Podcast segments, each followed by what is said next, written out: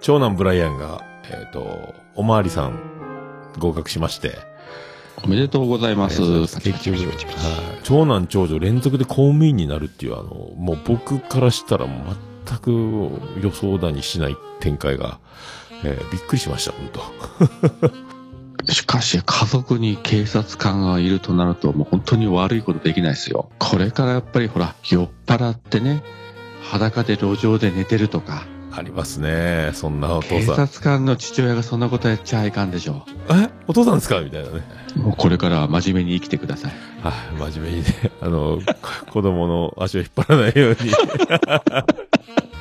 まあ、うちも気がつけばまた夫婦二人の生活に戻っちゃったし、ああ、戻っ、そんな日が来るんすよね。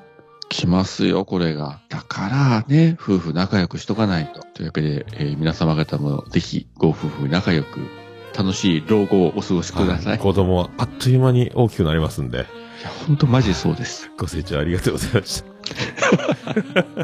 また来月よろしくお願いします。さよなら。さよなら